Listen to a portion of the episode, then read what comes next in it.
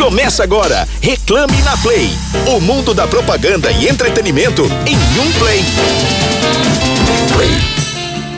Sim, sim, sim, aqui estamos. Mais um Reclame na Play começando. Que trilha, hein? Nessa noite de terça-feira maravilhosa, dia 2 de fevereiro. É, hoje é dia de Iemanjá, inclusive. Dia de Iemanjá, que beleza, hein? O Brasil é cheio de, cheio de alegrias e de dias especiais. Viu? Bom, esse programa que é sempre comandado por mim, Felipe Solari, junto com os meus colegas aqui de bancada, Emerson Souza e Mônica Salgado. Vamos dar início a mais um programa aqui. Uma semana super especial, uma semana que teve o Palmeiras campeão campeão da Libertadores da América. Uma semana que eu descobri que eu organizo os meus livros nas minhas prateleiras por cores. Nós que te seguimos. Isso já é doença. Você viu? Isso já é doença. Não, não quero mais por nome, eu quero por cores. Eu vou chegar ao absurdo de ir numa livraria e comprar o livro só pela cor que ele tem na lateral. Esse é o absurdo. Eita. O absurdo da intelectualidade, né?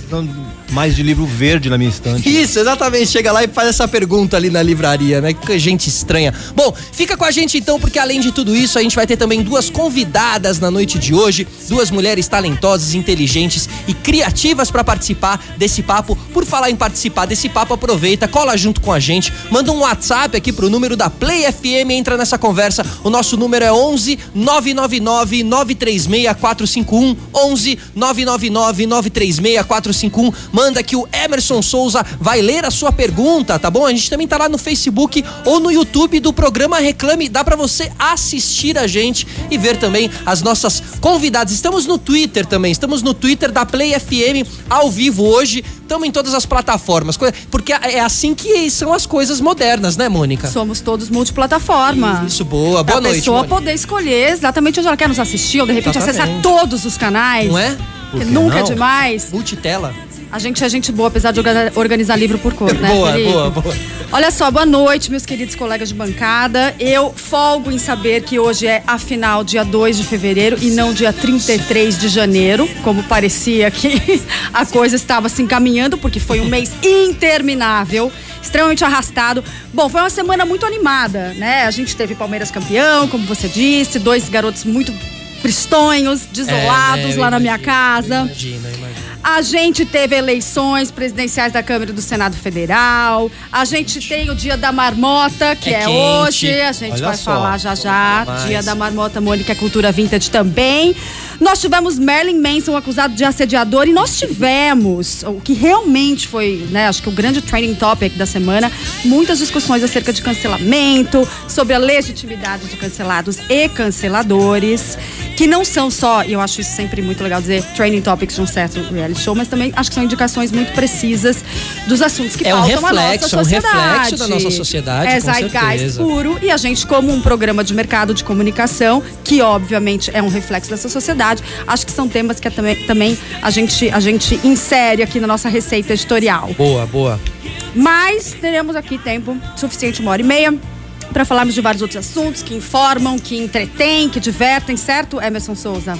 É isso aí, boa noite, Mônica. Boa, boa noite. Felipe, boa noite a todo mundo que está acompanhando a gente aí, seja na rádio, seja no Twitter, seja no Facebook, seja no Instagram, seja no LinkedIn, seja na Macumba, seja onde for. Sejam todos muito, muito bem-vindos aqui.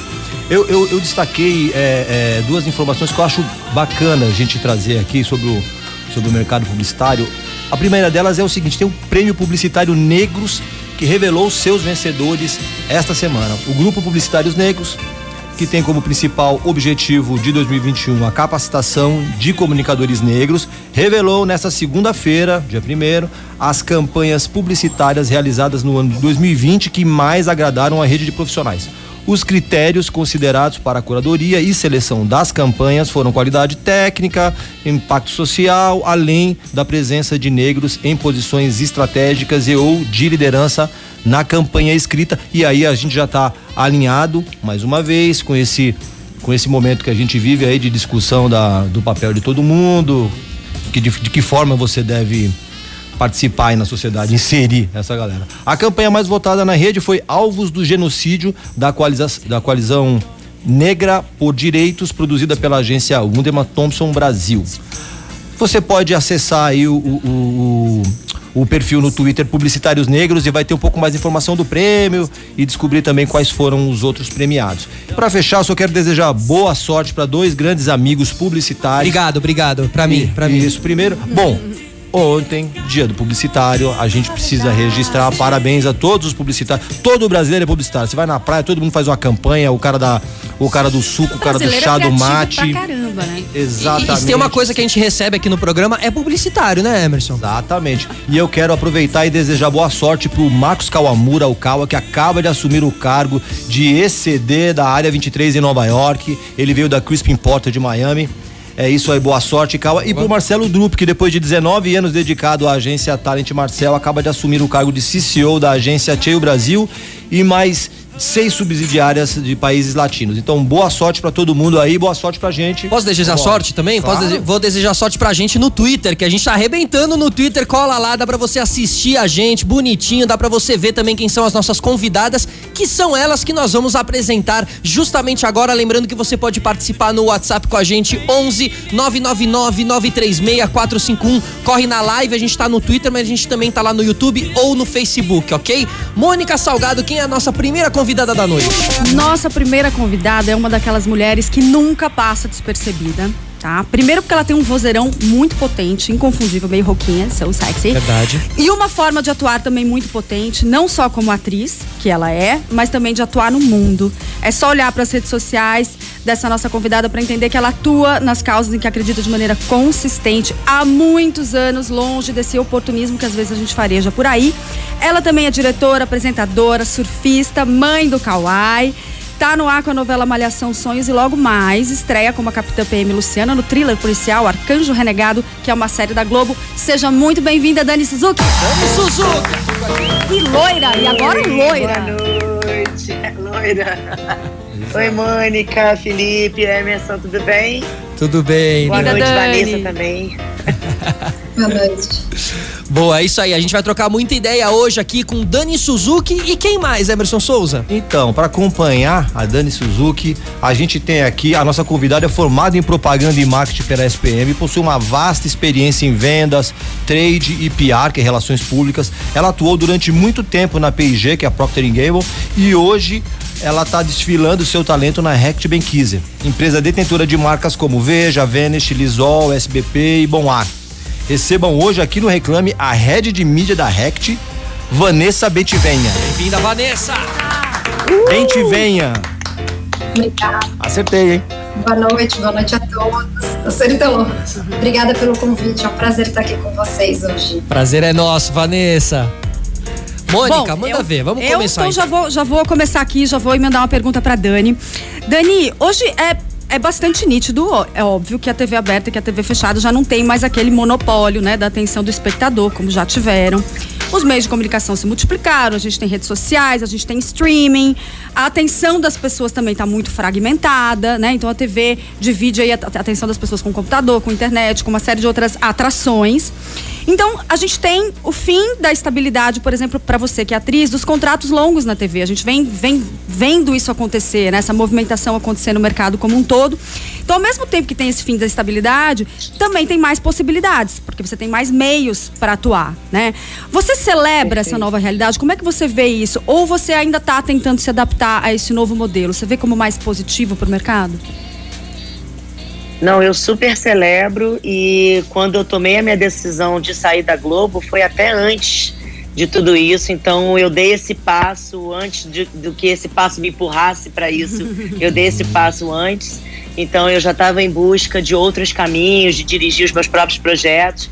Então foi uma decisão é, muito forte assim para mim no momento de como assim abrir mão, né, de um contrato longo de quatro, 20 anos né, de estabilidade ali numa carreira e você abrir mão de um salário, de uma vida confortável para se arriscar em outras coisas. Eu tomei essa decisão é, muito segura do que eu estava fazendo e para mim foi excelente assim, porque não só eu pude circular um pouquinho em outros canais, mas eu pude realmente concretizar todos os projetos que eu tinha em gaveta, que eu sonhava um dia realizar e conseguir fazer tudo de uma vez. Então, é, foi, é como se abrisse uma porta assim maior. Eu fui para os Estados Unidos, fui estudar lá entendi o mercado do cinema lá fora, consegui é, entender o quanto eu poderia estar tá crescendo muito mais profissionalmente se eu tivesse me especializando em outros lugares que são até muito mais avançados do que a gente aqui, né, dentro do cinema, uhum. e o quanto eu poderia aprender e trazer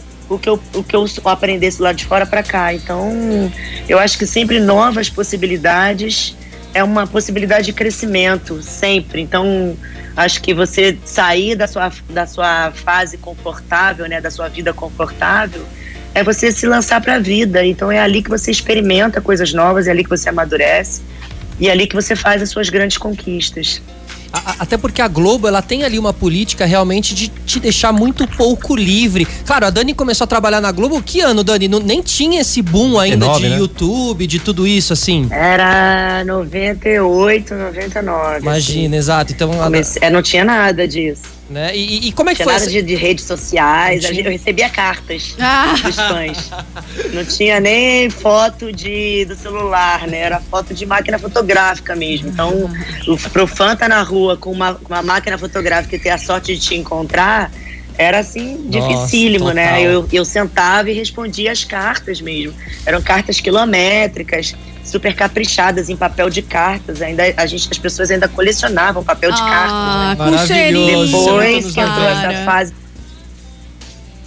Ai, Dani. Bom, acho que a Dani deu uma travadinha. Vou aproveitar. Né? Tava tão bom o papo. O, o, o, Vanessa, deixa eu aproveitar aqui. É, antes da gente falar como é que a, a Rect Benkiser. É. Voltou.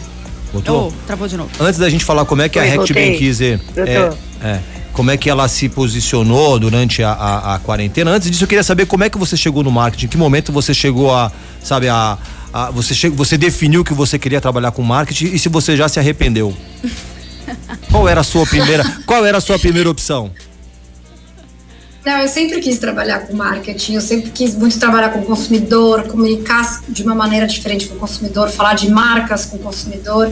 Então eu sempre quis ir para esse lado publicitário já passei em várias áreas, né? Então já passei mais em venda, já trabalhei com trade, mas no final sempre voltava para a área de marketing, comunicação, agora nessa área de mídia, digital insights, que é a área que eu, que eu mais gosto mesmo.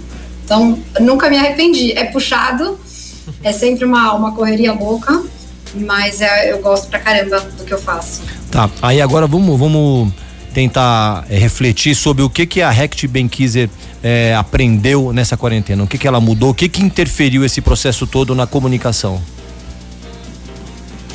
A hora que começou né, essa, essa quarentena, as pessoas começaram a ficar dentro de casa, é, a gente passou a pensar como que a gente também tinha que comunicar com esse consumidor de uma maneira diferente, né? Entender o momento que cada um estava passando, entender que os hábitos de consumo mudaram muito, então teve uma procura muito grande, por exemplo, para itens de, de desinfecção mesmo da casa. Uhum. Né? Então as pessoas estavam. Você comprava qualquer coisa, chegava em casa, lavava tudo, e realmente tinha que ser produtos que tinham que desinfetar, matar os possíveis né, germes, bactérias, vírus.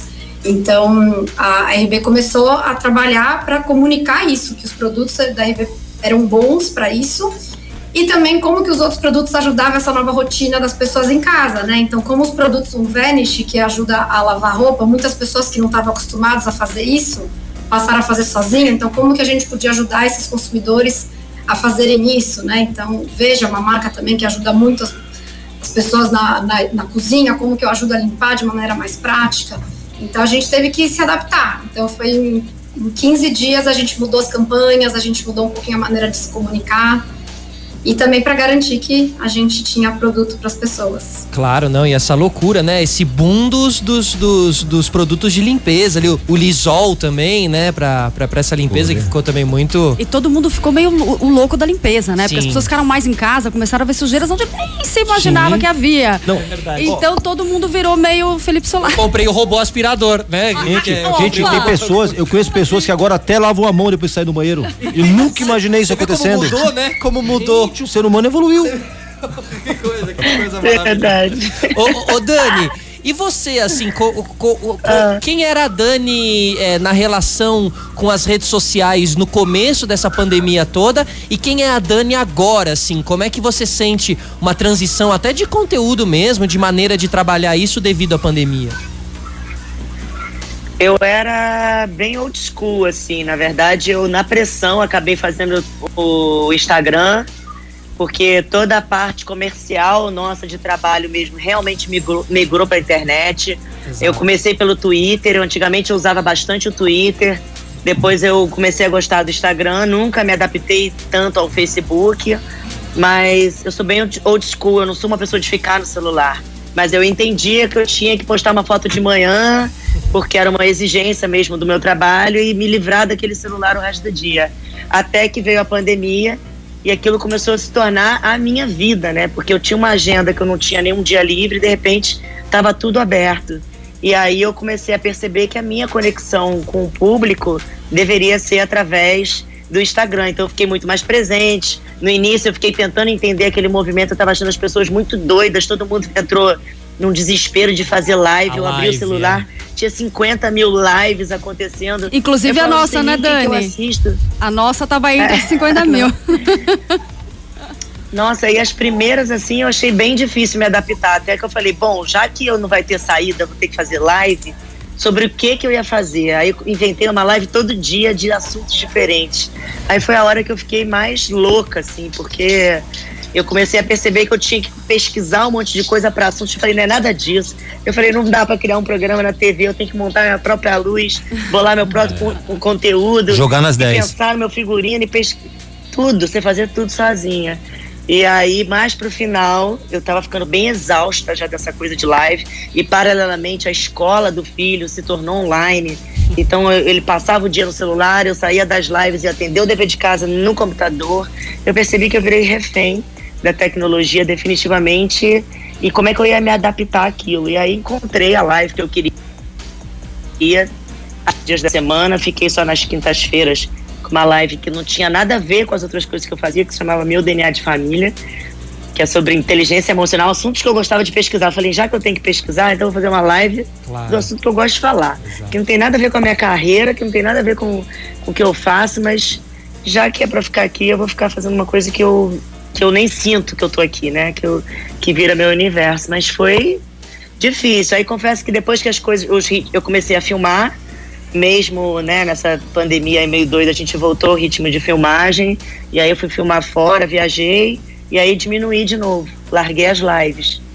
Fiz um canal de YouTube e tô naquela situação ali. Vai pro YouTube, volta pra live. Uhum. Já, já tô escrevendo.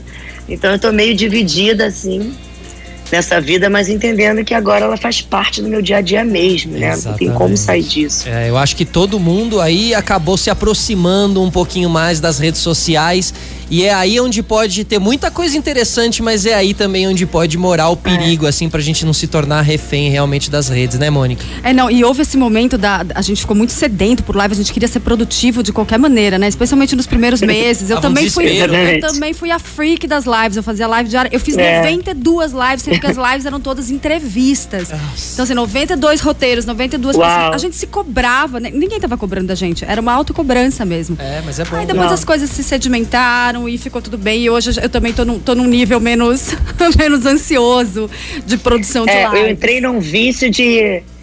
Eu entrei num vício de curso online. Que isso eu peguei na pandemia e eu não consegui parar. Ô, Dani, então agora eu voltei faz... ao meu ritmo de vida normal, Porque mas eu... eu tô cheia de curso online. Eu pago os cursos, assisto então, uma aula, tava, depois Depois da pandemia eu paguei um monte. Nossa, eu pagava cursos assim, caros, que todo mundo falava assim, você tá louca. E agora que eu, consegui, que eu consegui retomar, porque assim, eu tive que me programar a agenda. Tipo, vou surfar de manhã, eu volto de 9 às 11, curso tal. Eu tenho que botar na agenda como se fosse uma aula ao vivo. É. Senão eu não sento para é fazer. Isso, é. Aí eu boto assim, na, na, terça e quinta é um curso, segunda, quarta é outro, sexta é outro, e tem um que é sábado de manhã. Então eu vou me encaixando assim para poder cumprir os cursos que eu paguei e não consegui terminar. É, mas é autorresponsabilidade. Bizarro. Ô, ô Vanessa, é. a gente sabe que hoje o marketing vive uma, um, um, momento muito voltado, muito centrado na jornada do consumidor, na experiência do consumidor. Fala-se muito, né, sobre isso nesse mercado. O consumidor muito cada vez mais protagonista dos processos das marcas, da orientação da comunicação das marcas. É, e você, né, na descrição do seu cargo, é, você é Head de Consumer Insights, focada na jornada do consumidor. Queria que você contasse para a gente como exatamente, de maneira prática, o consumidor o cara que está lá comprando realmente uh, orienta, dita os rumos da companhia e as decisões que você toma no seu carro? Tá. Eu acho que uma das, das coisas mais importantes que a gente está fazendo na maneira de comunicar com o consumidor é comunicar no digital, eu digo, é comunicar baseado no momento daquele consumidor. Então, hoje, se eu vou me comunicar com uma mãe ou com uma mulher grávida, é muito diferente de eu, de eu me comunicar, por exemplo, com uma, uma família já estabelecida com filhos mais velhos. Então, o momento é muito diferente. Então, eu vou falar com uma grávida, por exemplo, sobre Lysol, putz, ela tá super preocupada com a saúde dela, com a saúde do bebê, depois quando vier o bebê, como ela vai higienizar o berço. Então não adianta eu falar, por exemplo, para uma grávida já da mochila da escola de quando o menino vai ter três anos de uhum. idade. Então a gente está adequando muito a maneira em que a gente fala, né? Então a gente fala as mensagens muito contextuais também é, e baseado no, no estágio de vida que essa pessoa tem. Então a gente sabe como que ela se comporta, né, no digital e a gente consegue segmentar essa mensagem. Então Hoje a gente tem campanhas que a gente tem que produzir 500 assets é, para a mesma campanha. Uau. Porque eu falo, é, quando eu quero começar a gerar o conhecimento daquela marca, então eu falo com um vídeo um pouco mais explicativo. Depois eu começo a falar um pouco mais como que ela deveria usar aquele produto. Depois as pessoas se engajam com a minha marca, eu tento levar ela para o meu ponto de venda ou para o e-commerce, né? Que hoje em dia uhum. também o e-commerce se torna um canal super importante. Então, só que isso não adianta, eu não vou fazer um filme de 30 segundos igual, independente do momento que essa pessoa está na vida ou nessa jornada uhum. é, até a compra do nosso produto. Entendi, muito bem explicado. Então, eu, eu imaginei que fosse uma, uma coisa mais estratégica. Na verdade, a gente está falando, então, dessa definição dos rumos da comunicação no dia a dia, sobretudo. Sim, eu, eu, trabalho também com toda a parte de consumer insights, então de entender para onde está indo o consumidor. Então, o que aconteceu com o consumidor nessa com o novo normal, né? Uhum. Agora, então, o que, que, que, mudou de hábitos e como isso deveria influenciar, inclusive, as nossas campanhas, a nossa inovação. Então, essa é uma parte. Mas quando a gente fala realmente de como se comunicar com o consumidor, a gente olha dessa maneira a jornada. E é uma evolução, né? Não é tão fácil fazer isso. Então, há pouco tempo atrás, a gente falava do mesmo jeito com todo mundo. Uhum. Então, agora é o nosso grande desafio é, falar. Então, provavelmente você vai ver um anúncio diferente do que a Dani vai ver Claro, porque alguma marca nossa. Porque a cada rede social que a pessoa estiver acessando, ela vai ter uma leitura da mesma campanha, mas uma leitura diferente. Está lá numa rede social mais de jovens, você vai ter uma campanha que foi feita especificamente para aquela rede social, assim. E não tem por que acaso. tem que fragmentar aquela antiga campanha que antigamente ia lá no, no, no, no intervalo do jornal e que tava tudo certo. De canhão, né? Isso, um tiro é. de canhão só, né? Ô, ô Dani, falando em, em novos hábitos, em mudança do consumidor, do telespectador, todo mundo, você acha que eh, as séries são uma evolução da novela? Se elas vão matar a novela ou você acha que dá para conviver? As duas ainda podem subsistir juntas?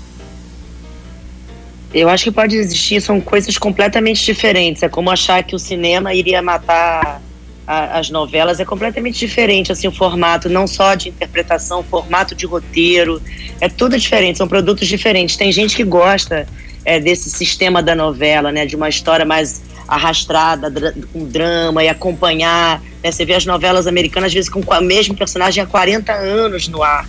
É. Então é, e, e, que existem até hoje. Então é um, é um, é um processo para cada público. O que eu vejo hoje são novos braços se abrindo, né? As séries, é, tem as webséries também, que já tem um outro formato que é muito mais veloz. Sim. Então são as diferentes linguagens, né? Você vê, a televisão não matou o teatro. O teatro continua ali. Então, o que está se ampliando, para mim, são formatos diferentes. Tá. Mas uma coisa não vai anular a outra. E, e você, e você como, como diretora também, porque agora você também é diretora, você atua, você dirige, você canta, você, você dança. como diretora, o que, que você acha? É. Você cantou com Jason Raz aí, até uma participação aí. Olha aí quem tem esse registro aí. Tá ok?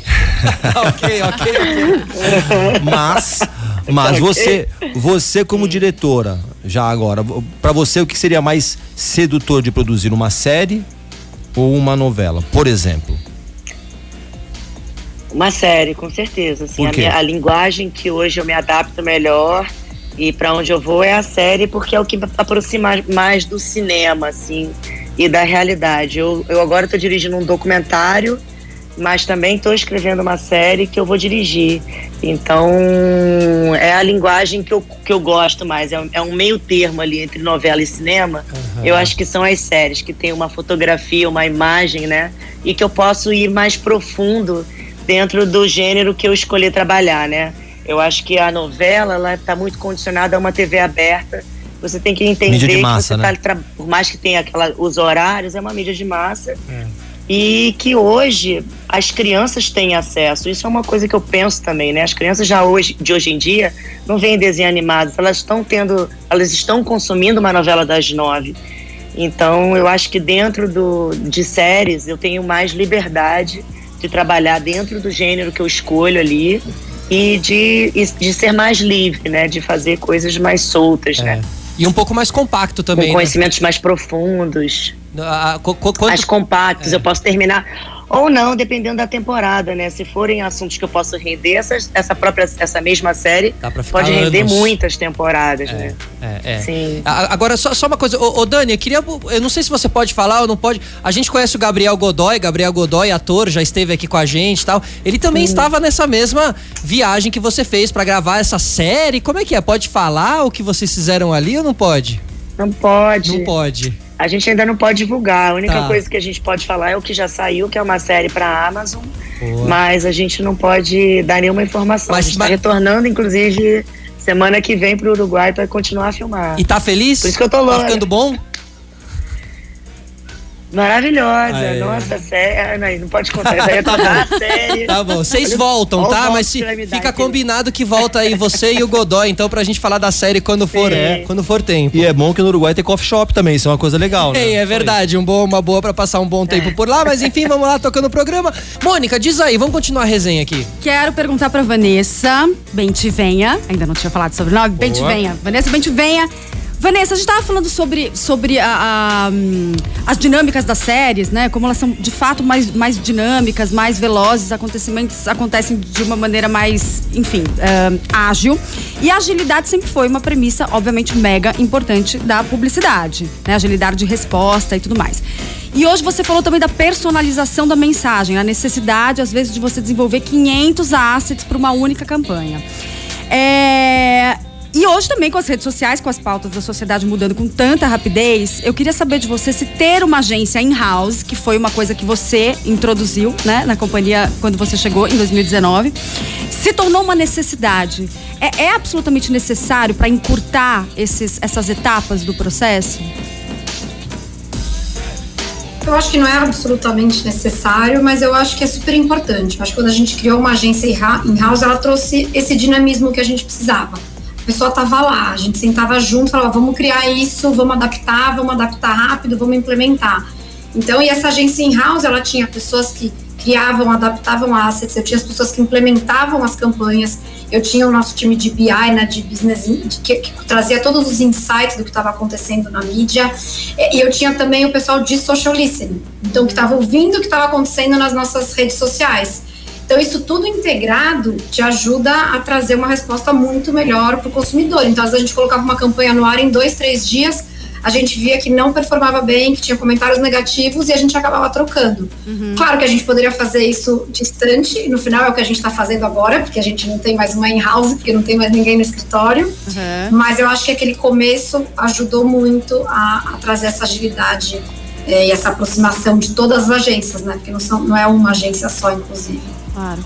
Tá tudo mais rápido, tá tudo mais rápido. Pessoal, nós temos quadros aqui no nosso programa e um deles é uma disputa ferrenha entre os apresentadores aqui do, do Reclame na Play, certo? Então, Sam, atenção, atenção. Batalha Cultural. Sim, sim, sim. É a nossa, é, é a nossa batalha cultural. Então deixa eu explicar para vocês. Olha, a, a, toda semana cada um de nós traz algo que assistiu aí é, no, no, no meio do entretenimento, assim.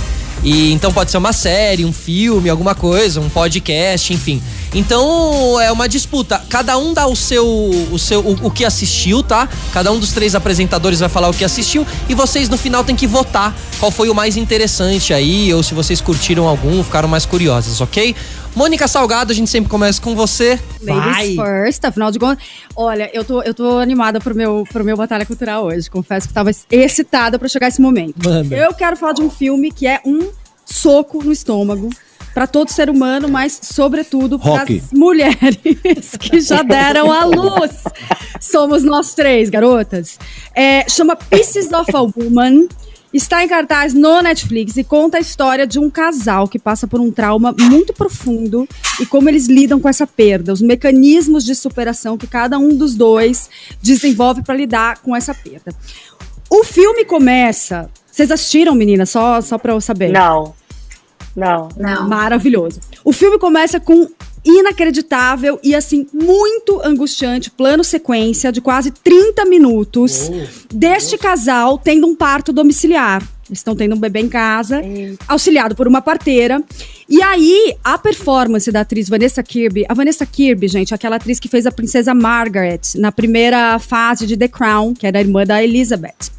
Tá irreconhecível, tá loira, tá completamente diferente. E ela faz uma performance brutal. Acho que brutal é o melhor adjetivo pra descrever o que é essa mulher, o gestual, os sons guturais que ela faz dando à luz. São 20 minutos de trabalho de parto, nem um tão parto longo. natural, né? Um parto natural. Parto natural. Nada supera o início desse filme, tá? Ah, as atuações são todas foda. Tem o Shia LaBeouf, que é o marido Aham, dela. ótimo. Ele volta pro alcoolismo pra tentar superar o trauma, enfim. E eles vão tentar retomar a vida deles sexual sem sucesso. Eles têm embates, não é, não é exatamente um spoiler, tá? Eles têm embates com a mãe dela, que en- encara ali a tragédia de um jeito muito bélico, ela quer resolver ali do jeito dela. A mãe também exerce sobre o casal um poder financeiro. Enfim, é um filme perturbador, não é aquele filme gostosinho que você assiste pra relaxar, mas imperdível. Então fica a minha dica, assistam nem que seja os primeiros 30 minutos pra verem esse plano sequência de tirar o fôlego. Gostei. Pieces of a Woman, então tá lá no Netflix. E o seu Emerson? Cara, o meu filme é é um filme perturbador também, como que a Mônica trouxe. É um clássico, é um filme de, de 2004. Só que é o brilho eterno de uma mente sem lembranças. Coisa Eu mais assisti- maravilhosa. Eu assisti esse filme de novo no, no domingo. E pra quem não assistiu, primeiro que tem uma performance fantástica do, do Jim Carrey, que foi quando a gente aprendeu que ele não só fazia careta, Sim. ele também interpretava, é fantástico.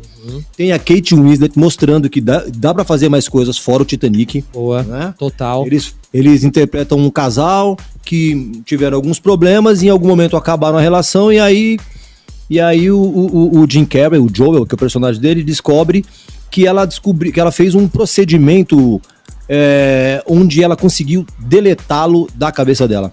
E aí o filme gira todo ao redor dessa possibilidade, porque a partir do momento que você consegue deletar uma história da sua vida, você, vai, você não vai lembrar daquela pessoa que você não, não tava afim, mas por outro lado também você não vai aprender, não vai, não vai manter a- as lições que essa relação trouxe, porque a gente se torna melhor a cada experiência tal. E aí o filme trata muito disso.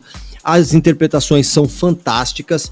E tem é, é, é, é, tem um outro lance que é legal que é o seguinte, o diretor que é o Michel Gondry, não sei se vocês conhecem, o cara é fundamental. Um dos o cara- maiores diretores de videoclipe da história, Cara, cara. ele simplesmente tem videoclipes com Chemical Brothers, tem Paul McCartney, tem a Bjork, tem o Foo Kanye Fighters.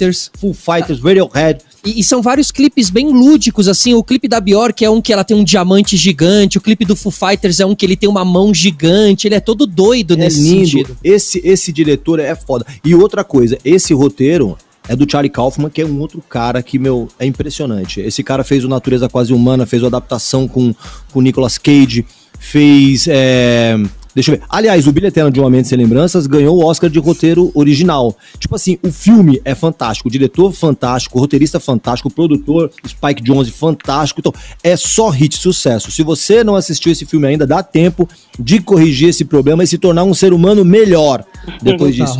Então, essa é a minha dica. Pelo emocional patético. Tá, Emerson Souza. tá no Netflix, tá no Netflix, vale a pena assistir, hein, gente? Brilho Eterno de uma Mente Sem Lembranças com Jim Carrey. Bom, É, é, Só o nome já vale o filme, hein? eu, eu fui pra uma linha mais light e leve nessa semana. É um filme que também está no Netflix, só que é o seguinte: às vezes eu dou uma surtada e eu começo a fazer pesquisas de atores. Ou seja, eu não pesquiso pelo filme, né? Eu pesquiso pelo ator, porque tem ator que eu gosto, então eu quero assistir os filmes que aquele ator fez.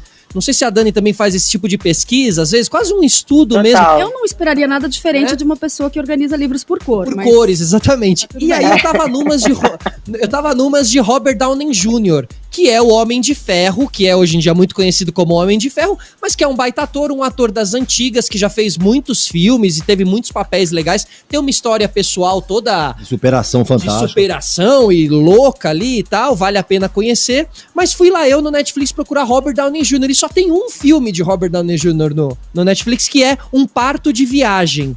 Que é um filme dele com aquele cara que faz o, o Se Beber Não Case, o Barbudinho, que é o Zach Galifianakis. Que tá magro agora, né? Isso, ele, cara, são os dois. Eles têm que fazer. Eles estão dentro de um avião, eles vão fazer uma viagem. O avião tem um grande problema ali dentro e eles acabam tendo que fazer essa viagem juntos, sem se conhecerem, de carro.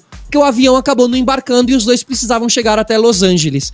Então o filme chama um parto de viagem, porque é um road movie, tudo acontece nessa estrada. O Robert Downey Jr., quando faz comédia, é muito bom. Aliás, ele fez Chaplin, né? Um filme maravilhoso que ele conta a história do Charlie Chaplin e ele, ele vai muito bem. Então é um filme de comédia bem leve, aonde eles têm que atravessar e chegar logo em Los Angeles, porque a esposa do Robert Downey Jr. vai ter um filho, então chama Um Parto de Viagem. Tá na Netflix, assistam, ok? Nome engraçadinho, não é mesmo? É, exatamente. Meninas, o que, que vocês, que, que vocês acharam aí? É, Vanessa, começando por você, assistiu alguma coisa e- ou qual que você mais gostou da premissa?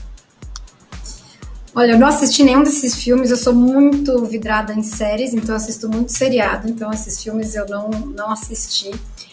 Eu vou pro seu, que é mais light. Eu tô no momento de assistir coisas mais light, acho que tem muita coisa punk acontecendo agora, então eu sempre tento esse momento de distração, de ler e, e assistir coisas um pouquinho mais leves. Então eu acho que eu vou Boa, num boa. parto de viagem.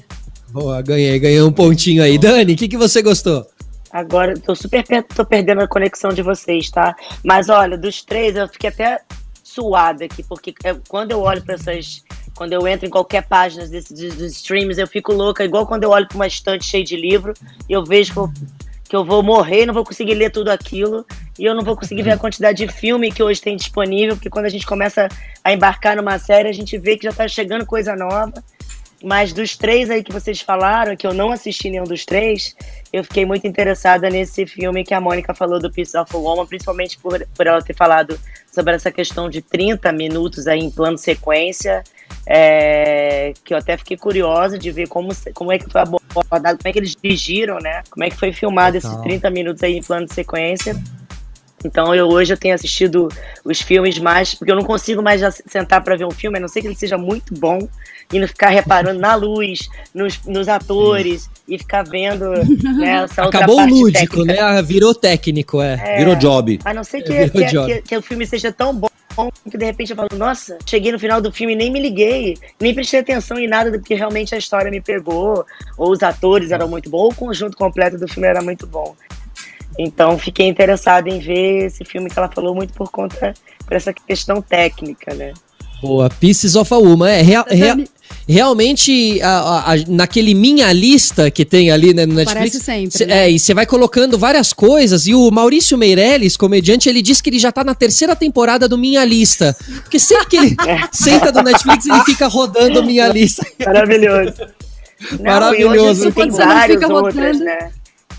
Vários tem O outros. Decide não vê nada, né? né? De tão angustiado. É, várias tá. outras Exatamente. Você assiste o Minha Lista. Pô, Você né, assiste o maravilhoso e imperdível minha lista, minha dica pro próximo batalha. Exatamente. Ô, ô, ô, Vanessa, vamos em- emendar aqui uma pergunta. Muito do que a gente está falando, qual é a relação de vocês com os, com os influenciadores digitais? Assim, ou seja, tudo isso que a gente falou, né, da maneira que vocês acessam as redes sociais e como vocês buscam essas figuras, às vezes famosas, ou às vezes não tão famosas, mas influencia, influenciadoras, assim. Como é que vocês fazem esse hackeamento, digamos assim?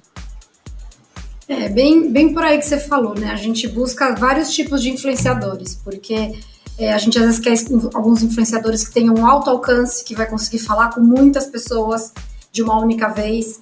Às vezes a gente busca alguns influenciadores que sejam mais específicos para alguma, alguma campanha específica, né? Então, por exemplo, Lysol, de novo, que é um exemplo que está aí bem fresquinho, fala muito com mães e grávidas, então é legal a gente trabalhar com um influenciador que tenham, obviamente, esse perfil. É, e é legal também sempre ter a ver com o produto, né? É muito ruim você pegar um influenciador que nem sabe qual é o produto que está falando, que está fazendo aquela campanha só por fazer, né? Então a gente tenta conversar muito com os influenciadores antes para entender se tem algum apelo com as nossas marcas. E geralmente é uma estratégia realmente de vários tipos. Eu pego alguns que têm alcance maior e alguns que a gente chama dos macro né, e micro influenciadores. Exato. E faz parte da nossa estratégia e super importante. Eu acredito muito nesse poder dos influenciadores. É, que você ouve o que, as, o que eles estão realmente recomendando. É bem diferente de você só ver um anúncio, né? Total. É muito mais complexo ser publicitário hoje em dia, né? Porque antigamente Sim. era o que a gente falou. Tinha o tiro de canhão, se anunciava ali no horário nobre da TVX. Uns 15 PTO. influenciadores e só. Aí hoje em dia é uma colcha de retalhos que tem que ser muito bem. com uma curadoria Cuidado. muito esperta, né? E falar em coxa de retalhos, falar em representatividade, que as marcas têm feito isso muito bem através dos influenciadores, escolher com quem vai conversar, é, onde chegar, como chegar. Aí eu já, eu já pergunto aqui para Dani, como é que você vê essa questão da, da representatividade Nikkei nas telas brasileiras? Eu tenho duas amigas atrizes também, é, é, Nikkeis, e que, e que de vez em quando a gente conversa sobre a dificuldade que é você vencer a barreira do estereótipo para você poder entrar numa produção. Ni- Então, Nikkei ori- orientais, a gente pode Orientais, dizer. orientais. Aham, tá, tá. orientais. Um é, É, Tami eu- Luiz, que fez Globo também. Eu só para entender como é que você vê isso, como é que você tá vendo esse momento. Então, isso mudou pra mim bastante, né? Eu já comecei dentro desse universo da televisão numa época em que eu era única. Eu não tinha ninguém pra montar uma família e, e por muitos anos, desde, desde a minha primeira novela, eu sempre escutava assim: "Bom, mas você tá fazendo o quê paralelamente?" Eu fazia faculdade, até me formei em desenho industrial. Mas ela falava assim: "Mas você não vai seguir essa carreira?" Eu falei: "Ah, "Eu gostaria." Não, mas Dani, você vai fazer essa novela e depois não tem mais, acabou, né? Não vai ter duas novelas com japonês, três novelas com japonês. Então, a cada novela eu já via pensamento externo. Então, se não existisse dentro de mim uma persistência é, de eu procurar o meu lugar ali dentro, independente da minha etnia, eu já teria desistido dessa carreira há muito tempo. Então, eu nunca senti que isso foi uma. me facilitou na minha vida em nada. Pelo contrário, eu sentia que eu acabava conseguindo pegar um papel que não foi pensado para uma oriental, mas que cabia, que poderia ser. Então, eu já, dentro daquele primeiro trabalho, eu já desenvolvia minhas relações. Eu sempre era muito disciplinada, a primeira a chegar, a última a ir embora, para conseguir já cavar daqui a seis meses o meu próximo trabalho, que não me importava o tamanho. Então, nessa, eu fui levando a minha carreira para conseguir me manter lá dentro. E, eu, e uma das razões que me fizeram também optar de, de sair da TV Globo foi essa, porque eu cheguei no momento em que eu senti que eu não ia passar daquilo.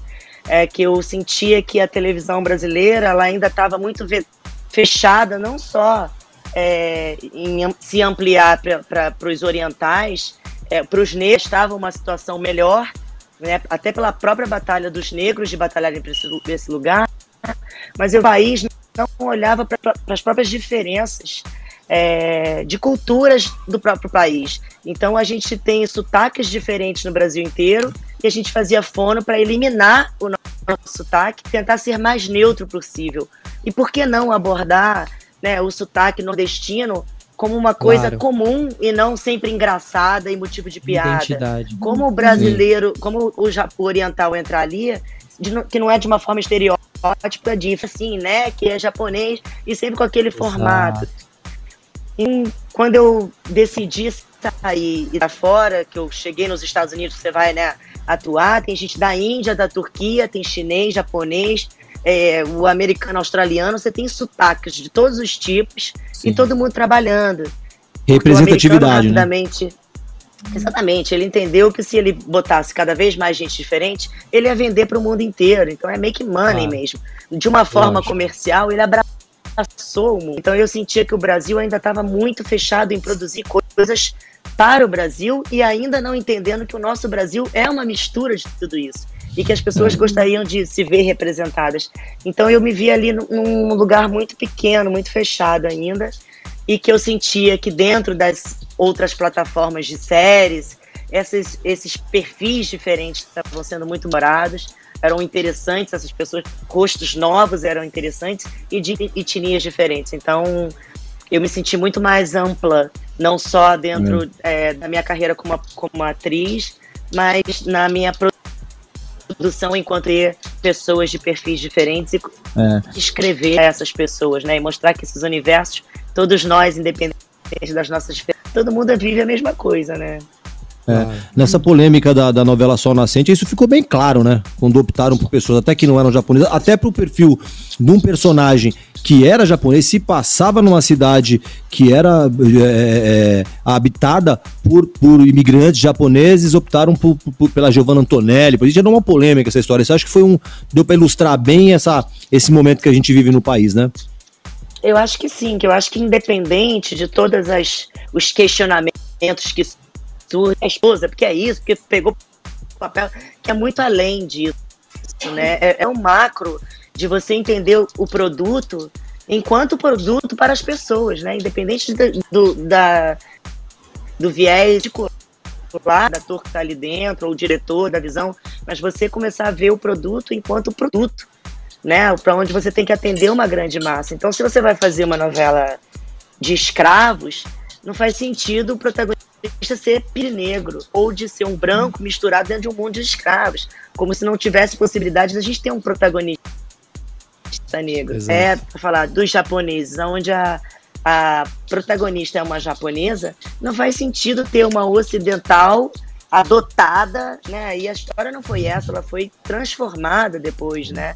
Eu entrei para fazer essa novela, essa, essa história tinha sido escrita para mim de acordo com a minha história familiar.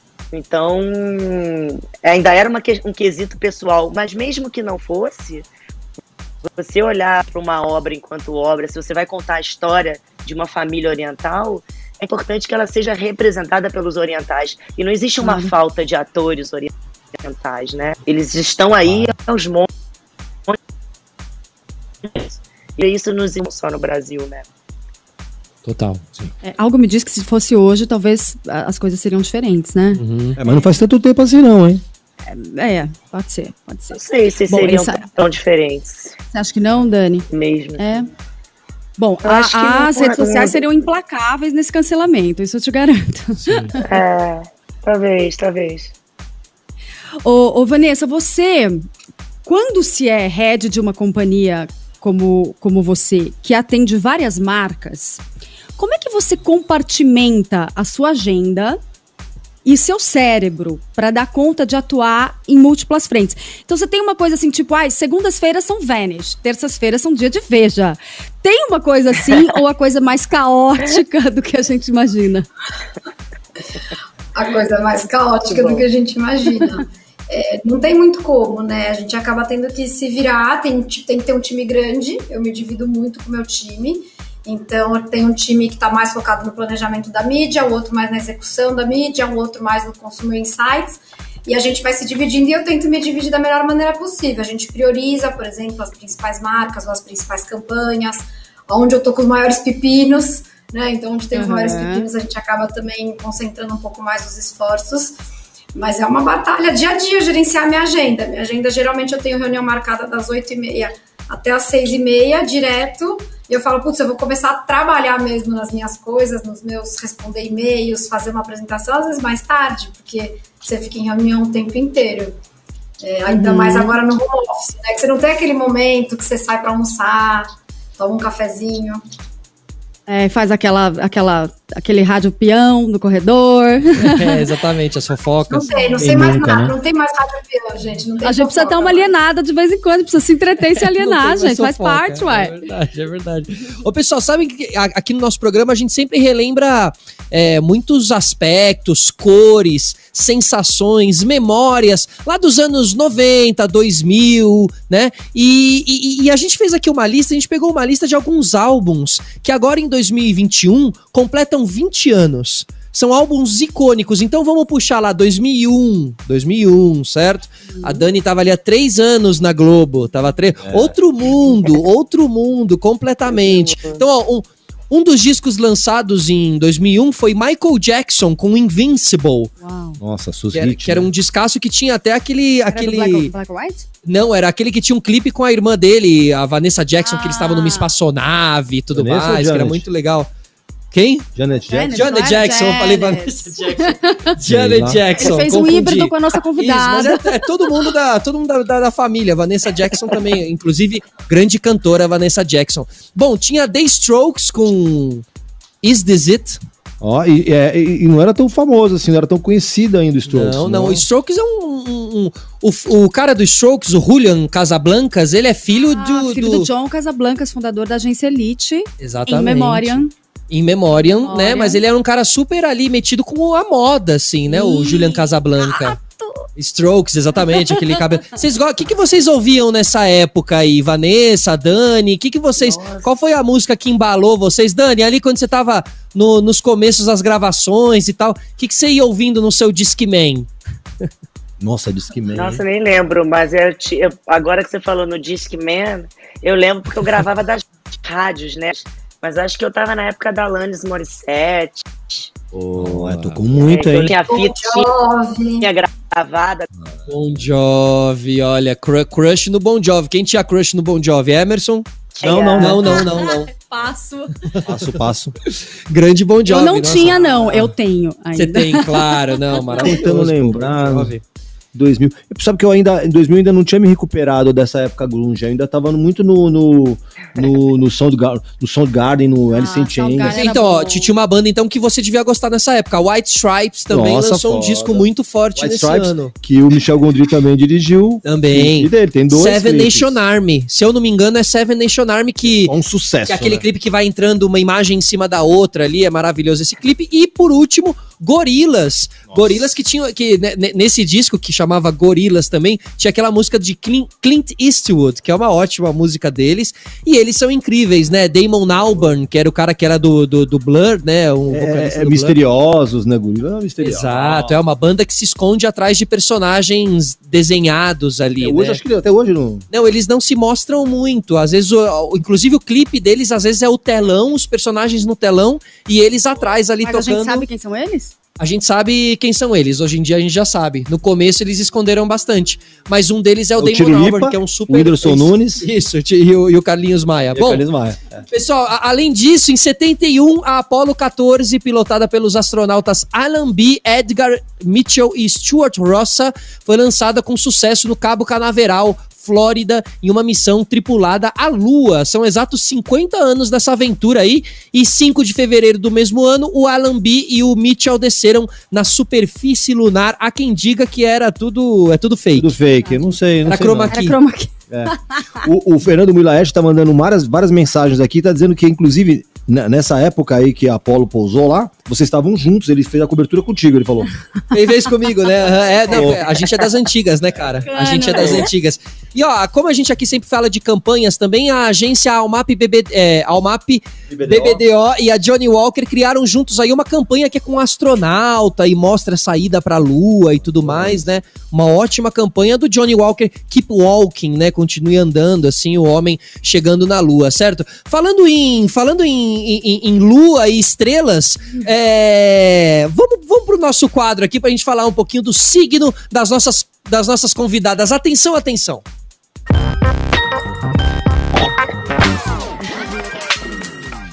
Esse papo, esse papo lunar, esse papo lunar, Emerson, o que, que você pesquisou aí das nossas convidadas? Então, vou começar aqui com a Vanessa, que a gente já descobriu que, que, que ela é de aquário com aquário. Ô, ô, ô, Vanessa, aquário tem uma, tem, é, é, tem uma tendência forte a reprimir as emoções, né? É mais famosa por ser uma dificuldade de expressar sentimentos, assim.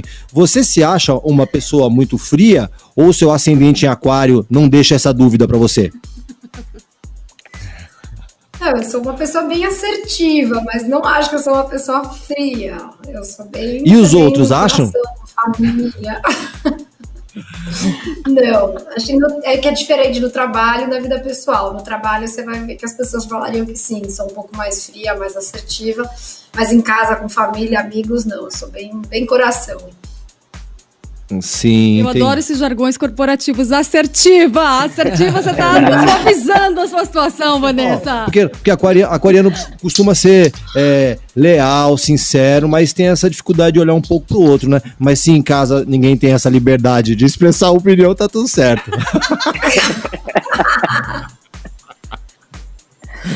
Mas tá tudo certo. Vanessa, eu tenho uma mãe aquariana, vou te falar. Ó, difícil, viu? É meu ascendente. Eu respeito, tá? Tô rindo, mas é com respeito. Então, mas tudo bem, já que, a gente, já que a gente chegou a essa conclusão juntos, né? Que você é um doce, vou passar aqui pra Dani. Dani, seu signo também, seu signo solar também, virgem, não é essas coisas todas de amigo, né? É meio chatinho, assim, né? Mas aí a, a sua, a sua lua em Capricórnio também é bem chatinho. Como é que você convive com isso aí? O trabalho é legal, compenetrado, vive na planilha, mas e aí, como é que é a sua relação com as Engraçado, pessoas sou- desse planeta? Eu, eu sou totalmente assim, quando falam virginiano, é todo organizado, né, sistemático. Eu não me sinto uma pessoa assim, pelo contrário, assim, minhas coisas, eu, eu até me acho dentro da minha bagunça. Não é que eu sou uma pessoa, mas eu me organizo, a minha organização tá dentro, dentro ali da estrutura, que às vezes para o outro é uma bagunça. E, e eu sou uma pessoa muito tranquila, assim. E não sei se naquela. Porque o, o, o chato do virginiano tá ali condicionado ao sistemático, né? É, é, é porque, é porque o virginiano, assim.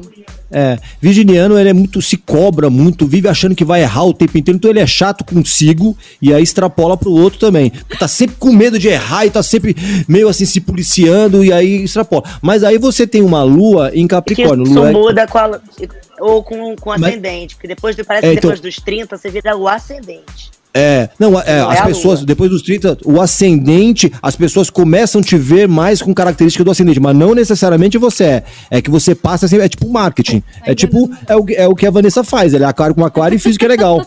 Entendeu?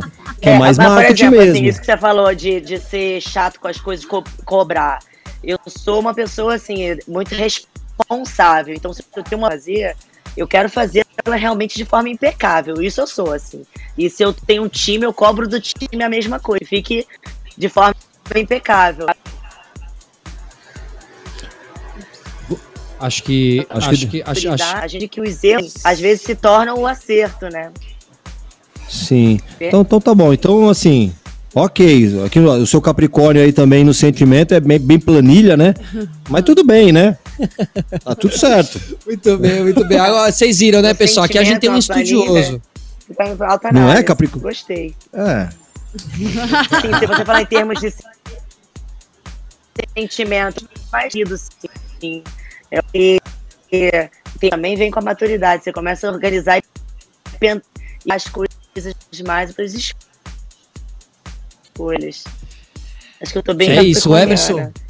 O Emerson estuda bem, estuda bem a personalidade dos nossos convidados. Agora, a gente falou um pouquinho da campanha da Johnny Walker ali, né? Aqui no nosso programa a gente fala muito de publicidade, de campanhas.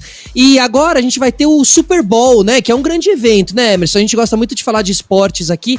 E é um evento que tem essa, essa tradição de trazer nos seus intervalos grandes comerciais e grandes campanhas, né? Sim, o Super Bowl é a final do, do, do- do futebol americano, né? É um mega evento que todo mundo tá acostumado com shows emblemáticos que acontecem com os maiores artistas do mundo e tal. Sempre o- uma banda, um artista faz um show e, conv- e convida outras celebridades. E é um no- baita show. E é louco porque eles, no intervalo de um jogo, eles Isso. montam o palco, desmontam o palco. É absurdo. E, e o, e o break comercial é outro espetáculo ali, porque são três espetáculos. Primeiro tem o jogo, a final de futebol boa. americano, que é fantástico. O Tom Brady geralmente levando, né? por exemplo. Aí depois tem os shows, que são fantásticos. E, e por último, tem os filmes publicitários. Que, ó, primeiro que é o break publicitário mais caro do mundo. Então são filmes que você. que eles investem milhões de dólares e que vão passar pagos somente uma vez. O cara paga um break e aí depois vira a Vale ou história. vale? Vale ou não vale? Vale, vira história e vai embora. Então, aí a gente tava lembrando disso hoje porque hoje é o dia da marmota que a gente tava falando. Que é um dia, um dia, assim, é, a gente tava falando, tem um filme que imortalizou essa história do, do, do dia da o que, que marmota. é o dia da marmota, assim, pra eu entender? O que, que é o ó, dia da marmota? Eu fiquei até meio em dúvida agora, porque assim, tem esse filme que eu tô falando, Feitiço do Tempo, mostra bem isso. Na Filadélfia, a galera é, tem um determinado dia, que é 2 de fevereiro, a galera espera a marmota sair, dependendo do local que a marmota sair, você vai saber se o inverno vai ser maior ou menor. Mas alguém aqui no digital já falou que o dia da marmota é alemão, já fiquei até meio em dúvida. Ah, é, outra. Tem, tem, tem É. teorias da conspiração Já também pro dia da fiquei marmota. até meio em dúvida, mas... Mas esse gente- filme com Bill Murray, né? Exato. Um clássico da sessão da tarde. Exato, um clássico da sessão da tarde, que mostra que o dia não acaba mais. No dia da marmota ele se repete, se repete, aí o Bill Bill Murray tem a, tem a possibilidade de se tornar uma pessoa melhor. Não vou dar mais spoiler, que as pessoas podem um assistir. filme dos anos 80 É, ali, né? final que, dos anos an- 80. mas que anos depois eles fizeram uma brincadeira. Exa- ano passado, no Super campanha. Bowl, eles fizeram um remake pra Jeep. É, um remake de um trecho do filme. Com o próprio Bill Murray. O próprio Bill Murray. É, que foi muito ca- legal. Exata. Mais uma super produção. Você assiste, parece que você tá assistindo o filme. Mais uma super produção. Mas só fica essa dica aí, porque agora, no final de semana, dia 7, é o dia. Da, do, do Super Bowl, que é a final do futebol, do futebol americano, provavelmente teremos filmes emblemáticos que vão marcar a história. Então todo mundo fica de olho, assiste. Mesmo que você não goste de futebol americano tanto assim, assiste pelo espetáculo porque vale muito a pena. Vai ser do weekend, não é? Isso tem show do The Weeknd, que é uma, uma grande banda, inclusive passaram aqui pelo Lula Palusa no Brasil, fizeram um ótimo show. É, e, e eu tava vendo também que a Disney vai exibir de dois a quatro trailers nessa nesse, nesse, Nesse comercial. Então, se é caro um, Imagina eles isso. vão pagar quatro, né? E vale só lembrar uma coisa, citar uma coisa. Sabe aquele carinha lá do, do de, de Santa Catarina do aquela rede de lojas que tem a Estátua da Liberdade? A Van. Há três anos veiculou um filme no Super Você Bowl. tá brincando. Não, eu tive a oportunidade Com a de entrevistá-lo num evento lá em Santa Catarina. Ele veiculou um filme lá. Só isso eu queria dizer pra, você, dizer pra vocês. O meu ano incrível. é, só, é, só lembrando que a Amazon, a Amazon parece que também vai exibir um, vai exibir um trailer, então fica ligado, Dani. A gente também tá ligado nas, nas, nas futuras notícias aí sobre a série Agora, da Dani na O Amazon, né, gente? desafio é eles superarem o show da posse de Kate Perry. Do- da posse de- ver. de Da Biden. posse de Biden, Biden, é. como presidente americano. E foi um, é. foi um baita show. Ah, foi icônico, Foi icônico. muito bom mesmo, foi muito bom. É isso aí, isso aí, gente. Vamos acompanhar. Dia 7, no sábado, a final do Super Bowl, todo mundo dá uma olhada e na outra semana a gente discute aqui pra dizer o que, que foi legal, o que foi péssimo. Deixa eu fazer uma pergunta pra Dani. Dani, eh, você trabalha há muito tempo nesse meio, a gente falou sobre as mudanças das redes sociais e de tudo isso, mas o artista, ele tem sempre essa questão da reinvenção, né? E, e eu, particularmente, olhando você, olhando sua carreira, claramente você foi se reinventando conforme o tempo foi passando, você ficou em cima da prancha, né? Trazendo essa, essa relação sua aí com o surf, você não deixou as ondas eh, te derrubarem em nenhum momento. Claro que você deve ter tido seus altos e baixos, acho que isso faz parte da nossa construção, assim. Mas como você enxerga a reinvenção de um artista nesses novos tempos? Eu acho que a. Dani, eu acho que a Dani, que a Dani caiu aqui na nossa ligação. Daqui a pouco a gente faz a pergunta pra Dani. É, Mônica, diz aí. Estávamos aqui, Vanessa, falando sobre planilhas, sobre o virginianismo, e aí eu lembrei de uma, de uma coisa que estava na sua biografia que me chamou muita atenção, que é que você gosta de ler Sophie Kinsella, que é a autora que nos presenteou, que presenteou o mundo com uma obra-prima chamada Becky Bloom, que virou uma série, virou filme e Baseado na vida da Mônica. é, poderia ser a musa inspiradora de Beck Bloom, confesso. Que é uma jornalista de finanças que, adivinha, é um desastre em finanças. É, é- é péssima com as próprias contas, consumista, é mais uma anti-heroína do que uma heroína, e é isso que faz ela ser tão carismática e tão fofa. Quando o assunto é dinheiro, ô, ô, Vanessa, você se divide entre a, a- você tem algo de Sophie, tem algo de Beck Bloom em você e a pessoa física é diferente da pessoa jurídica? Como assim a pessoa física Não, é te diferente vou da te jurídica? explicar. Estava esperando essa, essa sua, sua réplica. Porque é o seguinte, eu já diri- eu sou jornalista, já dirigi redação e tinha que manter as contas da minha redação todas ali em linha. Meu marido virava pra mim e falava assim: "Eu quero saber que milagre que você faz pra levar a sério esse negócio de fechar a conta no azul, porque na tua vida pessoal você não pratica isso at all". Então eu queria saber de você, se você tem, mantém a mesma linha, se tem algo de back blue em você, ou na pessoa física ou na jurídica. Não, eu sou bem organizada. Então você imagina que eu trabalho com o dinheiro de todas as categorias da. É, é um budget considerável, é um PIB, né? Eu, é um budget considerável e para toda essa parte de mídia, não só isso, mas tudo que a gente investe nas agências, os nossos parceiros, então tem que ter uma organização muito grande, né? E todo mês é muito dinheiro. Então é um time grande que organiza isso. E, e na minha vida pessoal, eu também sou bem organizada, não sou uma pessoa consumista. Então eu gosto, assim, eu consumo algumas coisas que eu, assim, eu gosto muito de viajar. Então, se eu tiver que investir numa viagem, eu prefiro mil vezes do que investir numa roupa, por exemplo. Então, em viagem eu invisto bastante, gosto muito de esportes. Então, ah, Eu vou investir num equipamento legal de esportes, é alguma coisa importante para mim. Mas também sou organizada, assim, com as, minhas, com as minhas finanças pessoais. E no trabalho eu não teria nem opção. Se eu fosse desorganizada, eu não estava onde eu tô. É. Um, um estouro aí de 5% não é algo simples de resolver. Imagina. Não, é engraçado você falar isso, porque eu fiquei pensando assim, o problema, os meus problemas começam quando eu não impo, fico impossibilitado de escolher. Com boa libriana que sou, se fosse entre uma viagem e consumir alguma roupa, alguma coisa, eu fico com a viagem. Eu não faço essa escolha, eu acabo ficando com tudo. E aí, minha amiga? Você compra roupa na viagem. Chora, Mônica, chora pra pagar a fatura do cartão de crédito. Ah, Mas quem não, hein? Eu quero só aproveitar aqui no, no, e mandar um abraço pro pessoal que tá acompanhando a gente aqui no Facebook. Tem a Bebete Amaral, tem o Rodolfo Barreto, parceiro Rods, tá aqui, Gisele Marques, o R. dando, desejando um boa noite a todos todos é rei, um dos maiores publicitários da história da propaganda brasileira e quiçá mundial. e tem aqui a Adriana Lúcia, que ela disse que queria só comentar que a Dani é incrível, que acompanha ela no Insta e a relação dela com o filho, a natureza, é inspiradora. Então Boa. fica aqui o registro também. A Silmara Lins também mandando um beijo para todo mundo. Grande Silmara. E tudo mais. Fã, Fora o Muilaerte que encheu a timeline. Muilaer, Muila, Muila, um abraço pro tem, Muila. Tem a Cristiane Carlos também de Tabuna, na Bahia, mandando um beijo pra gente. Cristiane, seja muito bem-vinda aqui com a gente no, no, no Reclame na Play. Pessoal, lembrando que é toda terça-feira, isso que tá acontecendo hoje, acontece toda terça-feira, sempre com dois ótimos convidados, tá bom? A gente fica ao vivo no Facebook, no YouTube, agora no Twitter também, e dá pra ouvir a gente aqui pela rádio, ok? Bom, é, a gente sempre fica olhando o Trending Topics, quando a gente falou no começo aqui do programa, né, Moni? E um dos assuntos da semana foi o cancelamento, assim, né? E até onde. Cancelamento, canceladores, né? Que são os que descem do céu para apontar os dedos e dizer que o que aquela pessoa deveria fazer da sua vida, não sei o quê. É, acompanhou, assim, por, por, por, de perto, Mônica? Como, Como é não, é? né? Já, já, né? Uma vez inserida nesse nosso mundo, é impossível fugir de toda essa polêmica que surgiu, mas acho que é uma, é uma, é uma discussão, uma reflexão muito válida e muito necessária para esse momento.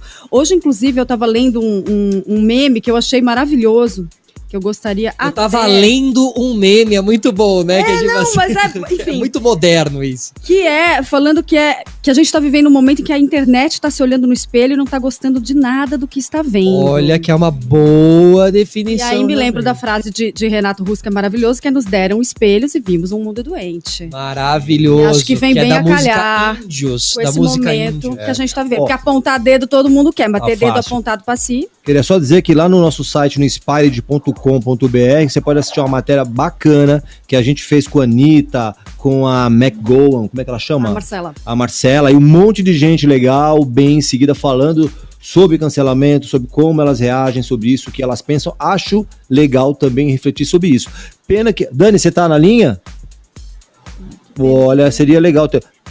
Ih, tá, não tá? Tá, não tá. Não, não, não. Tá por aí, Dani? Está muito instável. Vamos- Eu, tô, eu consigo escutar, e às vezes volta, às vezes não. A gente tá falando aqui nesse momento tô aqui, sobre sobre cancelamento. O que que como é, o que que você pensa sobre isso? Já foi, já foi, Dani, cancelada? É. Calma, em que contexto? Depende do contexto, né? Cancelamento. Eu tô É, gente conversa tá de um agora. deslize, um deslize nas redes sociais, uma vírgula mal colocada, é, alguma coisa tweetada há 10 Ah, anos atrás, que não. trazem à tona.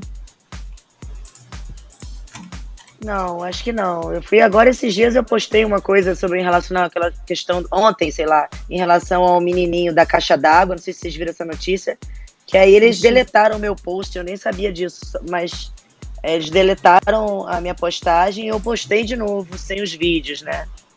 Mas porque acho que eram imagens muito fortes sobre aquele menino que ficou, não sei se vocês viram isso, o caso do, da criança, sete anos sendo torturada dentro de, uma, de um latão, o pai botava ele no telhado, uma coisa assim barril absurda que acontecia, os vizinhos sabiam, o conselho tutelar sabia, e essa criança demorou sete anos para ser denunciada, né?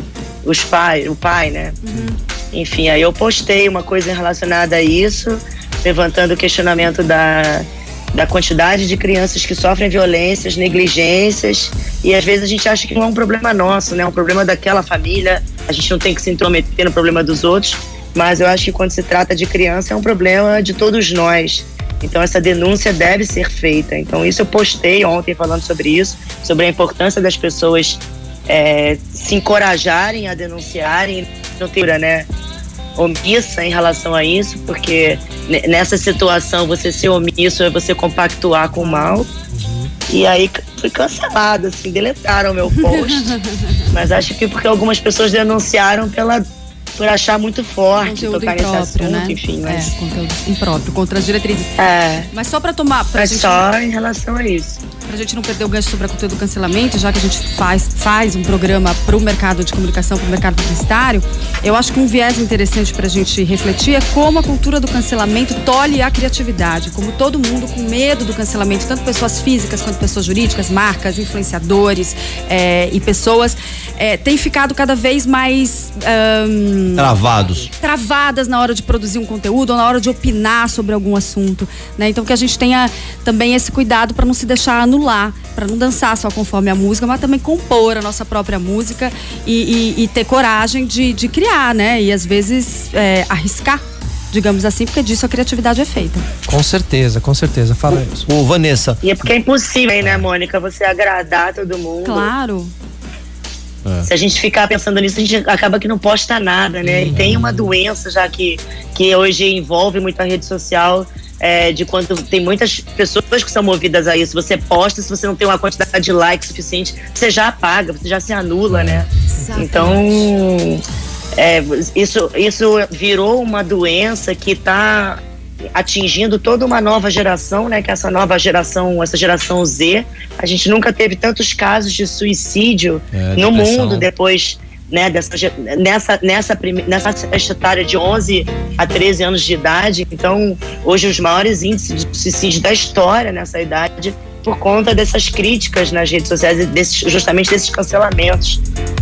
Então, essa, é, principalmente, eu acho, para essa nova geração, tem que ser muito reforçado esses valores importante, né? Esses valores das suas qualificações ou das suas ideias, da sua liberdade de pensar uma que você quiser, né? Para você poder se expressar é. quem você é, independente do julgamento do outro. E não virar tão refém da aprovação do outro. É. Né? Ah, terrível isso. Ô, ô, Vanessa, você como. Exatamente. É, você como representante de uma grande empresa, a Rect Benquider é uma empresa enorme, com produtos enormes, vocês anunciam bastante. Como é que funciona essa relação de vocês aí com, com influenciadores? Vocês já tiveram que tirar é, uma campanha de um influenciador por causa do incidente como esse, por causa de uma campanha é, negativa contra aquela pessoa que vocês acharam que pudesse respingar na marca? Não lembro de a gente ter tirado do ar alguma campanha. A gente tenta fazer um trabalho antes muito forte de entender quem são essas pessoas que a gente vai contratar. Não é fácil, porque às vezes você não, você não consegue chegar lá no passado e às vezes acontece de acharem alguma gafe lá do passado e aquilo lá vem à tona quando você já está no meio da campanha.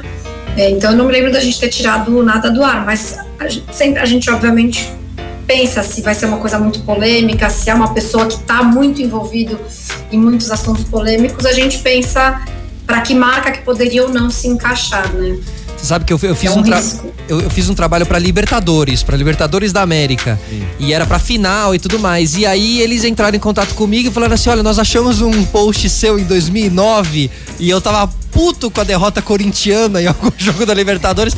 E eu descia o cacete no, no, na Libertadores. E ele, ó, apaga aí, tá 11 anos atrás, imagina. Eles acham. Por quê? Porque eles procuram justamente você falando pra nas suas redes isso. sociais aquela tag que é geralmente o nome da empresa ou algo que eles estão usando durante a campanha para ver se você já se manifestou sobre aquilo, né? Você conseguiu o, o, o job? Não, consegui o job, não, consegui, não, não era nada, nada agressivo, assim, era porque o Ronaldo tinha errado um pênalti, eu falava, nunca mais assistia Libertadores, não quero saber de Libertadores.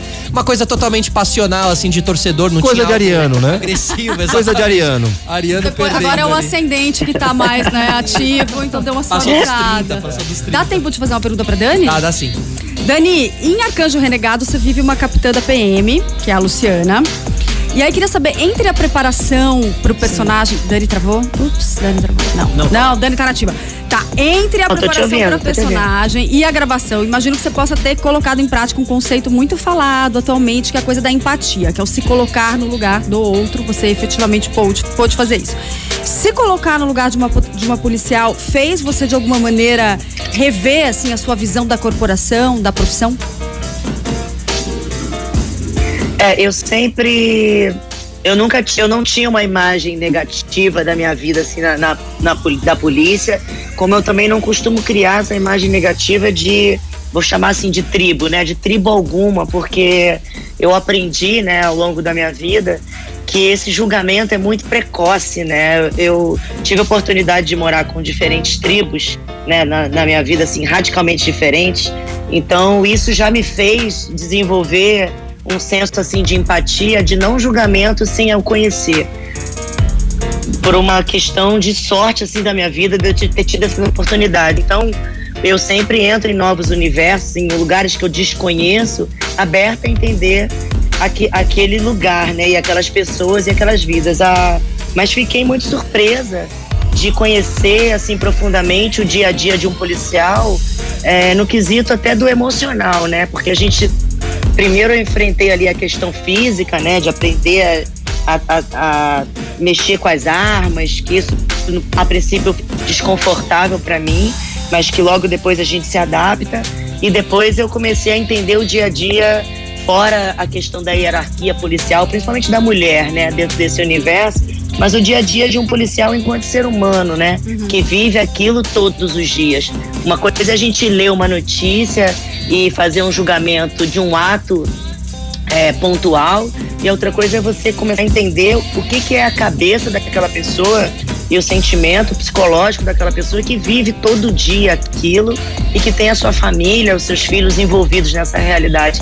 Então, muito diferente e muito delicado em julgar, é, generalizando uma profissão, quando ela é muito distinta por conta do humano que compreende aquilo, né? Como qualquer outra profissão, o que hoje faz a, a imagem da polícia é o que é relatado na imprensa. Uhum. Né? No dia a dia, a gente tem todos os tipos de policiais que a gente pode imaginar. A gente tem policiais que super honram a sua profissão, é, são fe tão felizes e têm orgulho de estar ali, aquilo ali é o sonho da vida deles realmente. Tem outros que estão ali por uma condição financeira, porque acabou, e tem outros que estão ali por uma, por uma oportunidade de maldade mesmo. Então, é o ser humano, não é a uhum. profissão policial, né? É o ser humano que está exercendo aquela profissão. Então é muito pontual, eu acho. Você vê que legal a vivência do ator, né? Poder realmente passar por essas experiências, experiências totalmente diversas. Assim, a Dani tava falando, tava me lembrando de um canal muito legal do YouTube, que é o canal do Da Cunha, o Delegado da Cunha. E ele, ele, ele mostra todas as batidas policiais e eles prendendo o pessoal e tal. Então você vê também o, o procedimento que eles usam e tal. E confesso que a mim me mudou sim a imagem que eu tinha, assim, da polícia e tal. Muito legal o canal, recomendo para todo mundo. Delegado da Cunha aí, tá lá na internet. Ah, vocês que são. Ô, ô, Dani, falando em YouTube, como é que é seu canal do YouTube aí? O que, que você pode adiantar pra gente? Tá para lançar? Já lançou? Conta aí. Então, esse primeiro momento eu meio que juntei essas lives do meu DNA de família, que, é, que são essas lives com entrevistas com filósofos, com psicanalistas, é, que falam inteligência emocional, física quântica, toda essa parte da neurociência, relação de maternidade e paternidade, a importância da gente entender né, a nossa infância. Então, o canal começa primeiro com essas lives, é, são colocadas ali. E depois, agora, quando eu voltar dessa viagem do Uruguai, eu vou continuar com novas entrevistas, mas todos dentro desse tema. Porque eu entendi que era, assim, ao meu ver, era um tema que falava sobre o desenvolvimento do comportamento humano. Então, ela não distingue uma pessoa, independente da profissão ou da experiência de vida que tem, é por que, que a gente hoje está vivendo nessa inversão de valores, né? Por que, que o mundo parece de cabeça para baixo? Por que, que a gente uhum. tem esse problema, né, de entender essas pessoas diferentes? Isso está muito condicionado a nós mesmos, né? Ao nosso olhar perante a isso, com as informações que a gente teve, com as nossas crenças, com as nossas experiências. Então, quando eu Sim. entendo isso, eu entendo que é uma condição que envolve qualquer pessoa, independente da idade e, e da condição é, financeira dela e, e, de experiências de vida e suas profissões e experiências, mas é o que condiz ao ser humano de qualquer forma. Então, é, para mim foi um assunto que assim que me preencheu muito e me preenche todos os dias nos meus estudos, nas minhas coisas e que me fazem todo dia amadurecer enquanto ser humano e, e que me fazem amadurecer também dentro da minha profissão, claro. né? da minha vivência enquanto atriz, enquanto roteirista ou diretor, eu ter esse olhar me humaniza muito assim o meu olhar perante o outro, né? É. Que ótimo. Deixa eu aproveitar, o programa tá no finalzinho, mas queria deixar uma pergunta aqui para fazer uma pergunta aqui para Vanessa. O, como é que funciona na prática o, o, estúdio de conteúdos e insights da Rect Benkiser que vocês montaram lá na Peppery? Ah, já aproveito para mandar um abraço aqui pro Jairo Anderson, pro Rojas e pro Gui Pierre. É, com essa, como eu comentei, que a gente tem que produzir diversos assets assim, com muita agilidade e cada vez mais realmente genuíno, mostrar como consumidor tem que usar aquele produto, era difícil ter onde gravar de uma maneira rápida, de um dia para o outro. Apareceu muitas perguntas sobre tal assunto. Então a gente criou na Pepper um, é tipo um container em que ele tem uma cozinha, um quarto, uma sala, é tudo pequenininho, meio que você consegue montar mais no formato de uma sala, mais um banheiro, mais uma cozinha, uma área externa. E lá a gente faz diversas é, filmagens simples, é um homemade, né? Mas é, mas tem uma qualidade bacana. E essa parceria começou aí com a Pepper no começo da pandemia. Agora que a gente está começando a explorar esse estúdio aí, é, esse content estúdio com a Pepper é, para trazer esse conteúdo orgânico para as nossas redes sociais. É o sonho de qualquer criador de conteúdo hoje é. em dia ter um estúdiozinho ali, né, na praticidade, poder usar as coisas. Bom, pessoal, estamos chegando ao final aqui de mais um Reclame ah. na Play. Obrigado pela companhia aí, você que ficou com a gente até agora. Dani Suzuki, super obrigado, um grande beijo. A gente espera aqui na próxima para falar mais sobre a série, tá bom? Eu que agradeço demais o programa, uma delícia estar aqui, muito obrigada. Super obrigado. Vanessa Bentivenha, obrigado. Red de Mídia, super obrigado, tá bom?